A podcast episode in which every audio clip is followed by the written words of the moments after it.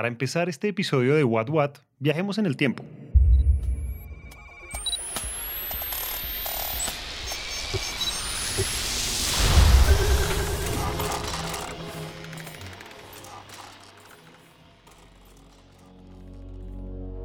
Hace dos millones de años atrás, cuando los primeros humanos estaban empezando a vivir en comunidad, el único objetivo era sobrevivir. Y para lograrlo, más allá de escapar o luchar contra los grandes depredadores, debían cazar y claro, para eso tenían que organizarse y encontrar estrategias para lograr comer y aguantar un día más. Asimismo, ha sido la realidad de supervivencia de los animales, en donde por manadas y desde bebés aprenden las formas en las que deben conseguir su propio alimento y defenderse de los depredadores. Por ejemplo, en las manadas de lobos siempre los más fuertes están adelante, pendientes de cualquier ataque, mientras que los más débiles, como los más viejos y pequeños, están atrás, a la espera de protección.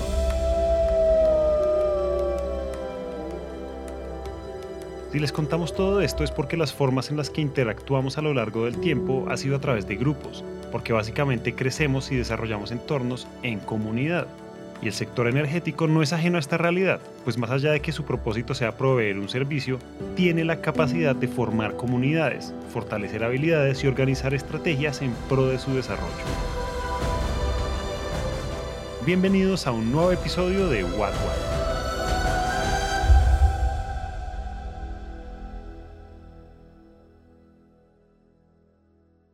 Bueno, pues mi nombre es Juan Pablo Soler Villamizar. Yo soy oriundo del norte de Santander.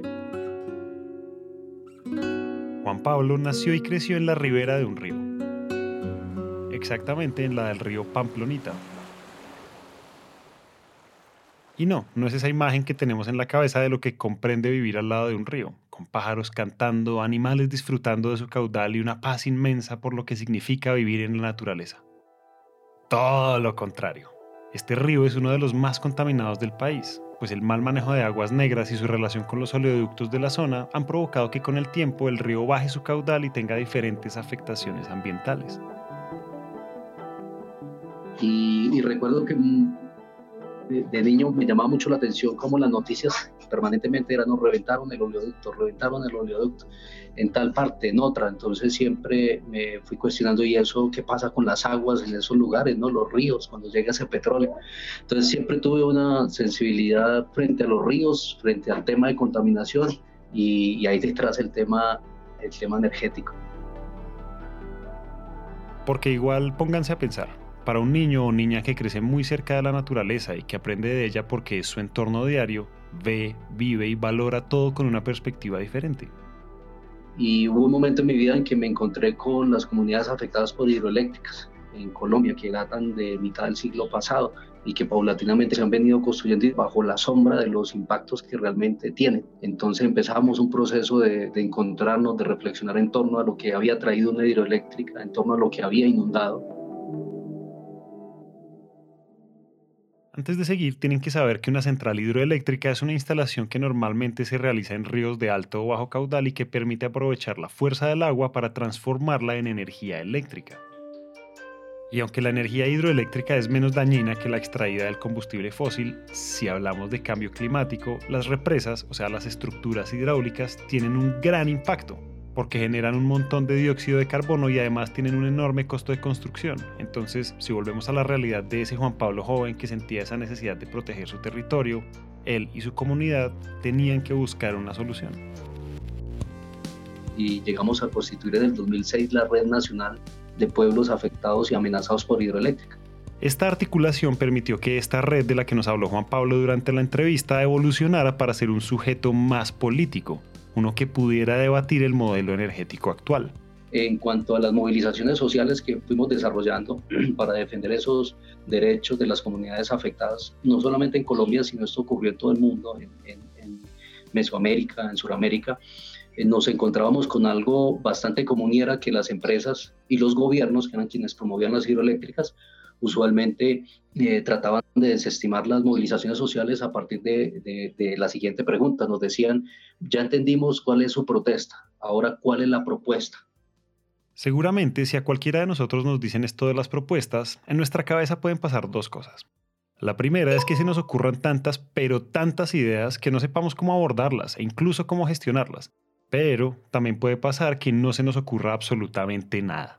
Entonces, si nos ponemos en los zapatos de Juan Pablo y de la comunidad, sin duda que les dijeran esto era abrir la puerta a cientos de posibilidades. Es por eso que pensando en esto de las propuestas, Juan Pablo se da cuenta que el camino adecuado era que él junto a las personas de su comunidad pudieran proporcionarse energía sin necesidad de acudir a otros y esto significaba montar su propia instalación doméstica de energía eléctrica, que no solamente fuera respetuosa con el medio ambiente, sino con las culturas presentes en los diferentes territorios. Y es así como nace Movimientos Ríos Vivos en el departamento de Antioquia.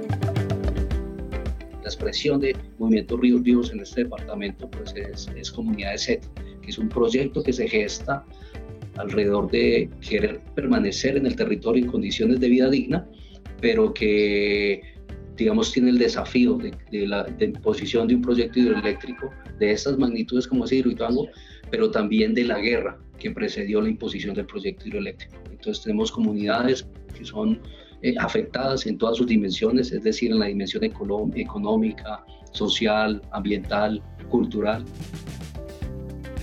Y durante su proceso con Movimientos Ríos Vivos fue que Juan Pablo conoció a Sensat, una organización no gubernamental que desde hace tiempo venía trabajando por las mismas causas que él, el cuidado de la vida, del agua y la biodiversidad y la lucha contra la minería, entre muchas otras vertientes.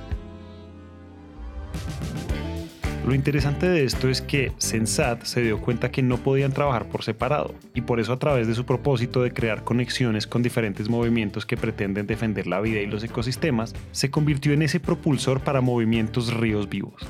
Así que durante esta alianza, Juan Pablo y Sensat se dieron cuenta de que una forma de fortalecer estos procesos y lograr obtener resultados pronto era acercándose a la comunidad para escuchar sus necesidades.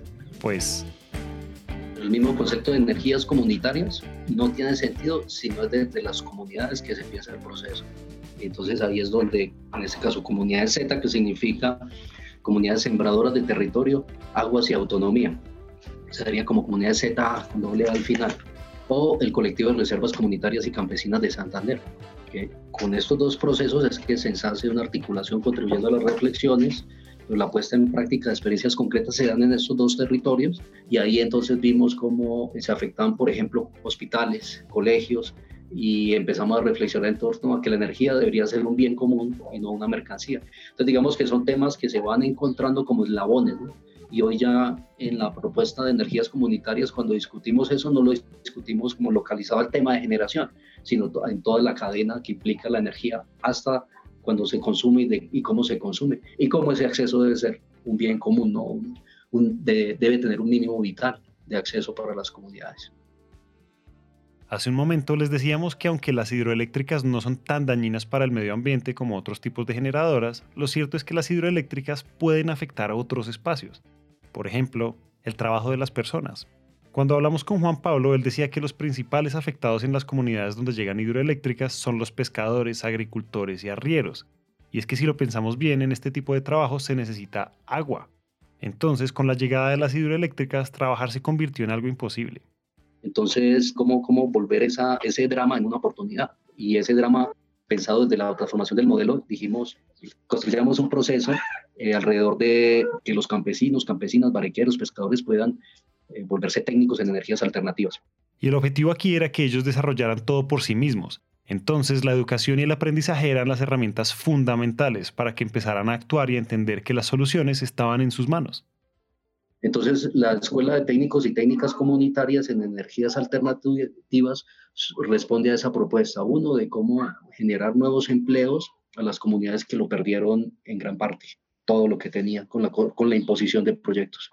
Dos, eh, poder construir una capacidad local que responda a las necesidades locales. Nosotros encontramos hoy una gran oferta de profesionales eh, que se especializan en estos temas, pero que cuando tú aterrizas eh, esos conocimientos al contexto local, terminan por generar más impactos que beneficios. Entonces necesitamos generar un proceso propio de las comunidades que habitaran esos territorios para que luego el proceso de implementación, de reparación, de operación fuese más fácil y menos dependiente. Entonces ahí el tema también responde en un tercer nivel a que los técnicos y las técnicas que se forman a nivel comunitario rompen con esa idea de la centralidad de un modelo energético. Si pensamos nuevamente en esa manada de lobos de la que hablábamos al inicio del episodio, podemos decir con seguridad que su comportamiento es muy diferente al que tendría cualquier otra especie pues sus depredadores, el clima donde se encuentran e incluso su dieta hacen que sus contextos sean diferentes y lo mismo sucede con los humanos y sus comunidades. Y esto es lo mismo si hablamos de la escuela de técnicos y técnicas, pues para que esta funcione primero se debe partir desde aprendizajes básicos como la lectura o la escritura, pues no todas las personas dentro de estas comunidades habían podido acceder a una educación digna, por antecedentes históricos de guerra, desplazamiento u otros factores arraigados a la violencia. Y resaltamos esto porque cada estrategia que ellos debían formular para llegar a cumplir los objetivos de tener su propia energía debía ser pensada desde el contexto histórico en estos territorios. Como bien dice el dicho, no era solo soplar y hacer botellas, era en verdad ir al pasado y entender cómo se podría crear un mejor presente.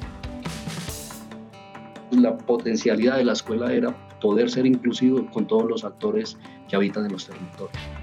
Entonces, cuando ya todo este aprendizaje se despliega de las comunidades, se llega a la práctica. Y según las necesidades de cada comunidad, Sensat tiene a disposición cuatro tecnologías. La construcción de biodigestores, las estufas eficientes de leña, los sistemas fotovoltaicos y los deshidratadores solares.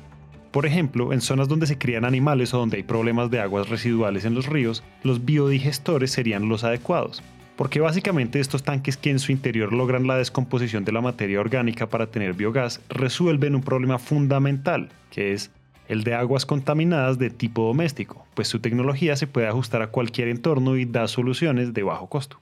Entonces, a partir de ahí, de identificar esas tecnologías, lo que hacemos es generar espacios de encuentro donde la metodología que hemos usado es el aprender haciendo. Es decir, aquí eh, hacemos unas reflexiones teóricas con una particularidad, porque no es llegarnos a leer un libro, pero digamos reflexionamos sobre conceptos claves en el caso de la combustión, en el caso de la digestión aerobia, anaerobia, etcétera, conceptos que por ahí al principio nos pueden parecer eh, eh, complejos, pero que luego aterrizamos y, y entendemos sobre la práctica qué son.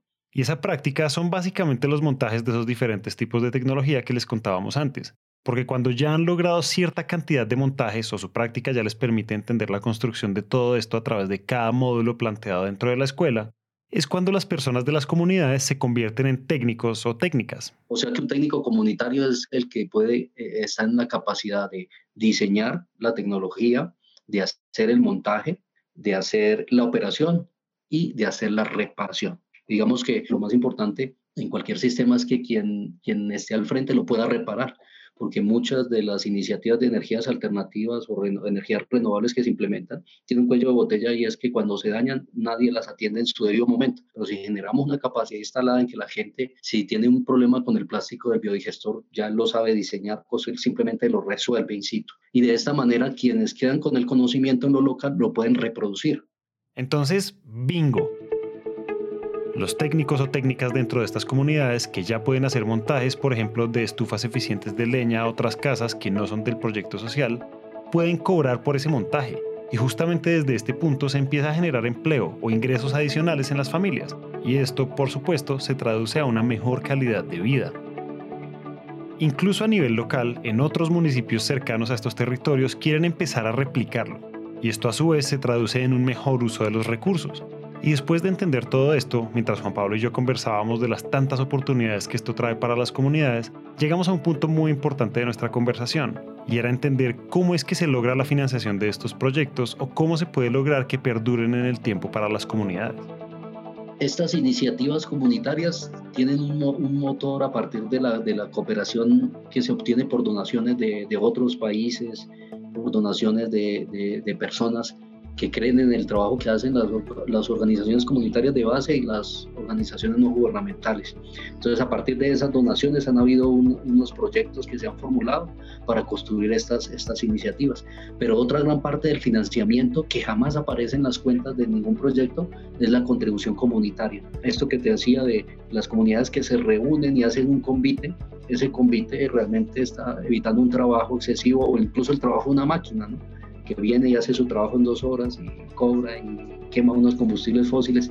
Entonces, gran parte de esa contribución de financiación en las energías comunitarias está en las manos, simbólicamente, pero también físicamente de las comunidades. Mucho de lo que nos contaba Juan Pablo son acciones que se tomaron en su debido momento. El crear organizaciones, descubrir necesidades y solucionar problemas fueron algunas de las cosas que al día de hoy son exitosas. Sin embargo, los tiempos cambian y pues acabamos de empezar un nuevo año. Para este 2023 hay, un hay muchos desafíos, pero uno de ellos es lo que se viene postulando por parte del gobierno nacional de, en el marco de una transición energética justa, eh, crear modelos descentralizados, eh, creando comunidades energéticas. Desde la experiencia de nuestro trabajo, el principal reto alrededor de eso es que las comunidades realmente sean protagonistas. Por eso, por más extraño que sonara al principio, es del viaje en el tiempo y la historia de cómo sobrevivían los primeros humanos y manadas, básicamente era para resaltar todo lo que se puede lograr a través del aprendizaje colectivo. porque todo lo que ustedes han escuchado hoy se logró gracias al trabajo de muchos campesinos y campesinas, y por supuesto al compromiso y constancia con los procesos de aprendizaje a través de la escuela. Pero por supuesto esto no termina aquí, porque cuando se trata de comunidades no podemos parar de construir, pues esta construcción de la que hablamos solo nos lleva a un lugar y es al del desarrollo. Es en donde no solo se sueña una vida mejor, sino donde se vive mejor. La historia de Juan Pablo y la de las diferentes comunidades que él menciona son la muestra de todo lo que puede ocurrir cuando somos pocos, pero pensamos en grande.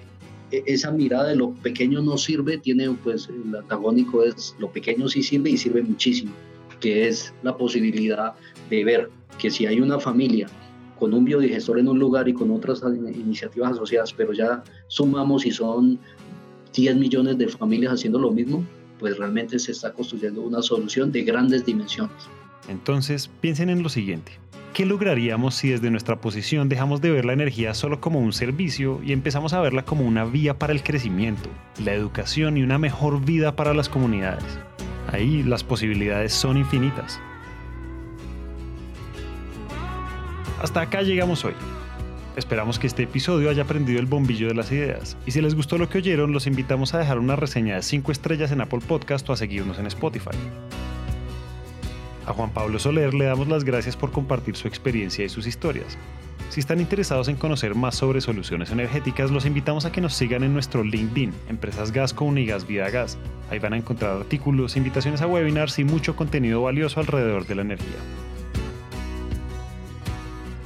Este episodio de What What fue dirigido y producido por Natalia Hidárraga y Valentina Barbosa, editado por Carlos Bernal. Diseño sonoro por Santiago Bernal. El trabajo gráfico es realizado por Luisa Ríos y todos los episodios son alojados en Spreaker.com. Esta es una coproducción de Empresas Gasco y Naranja Media. Yo soy Julián Cortés, muchas gracias por escuchar y nos vemos en el próximo episodio.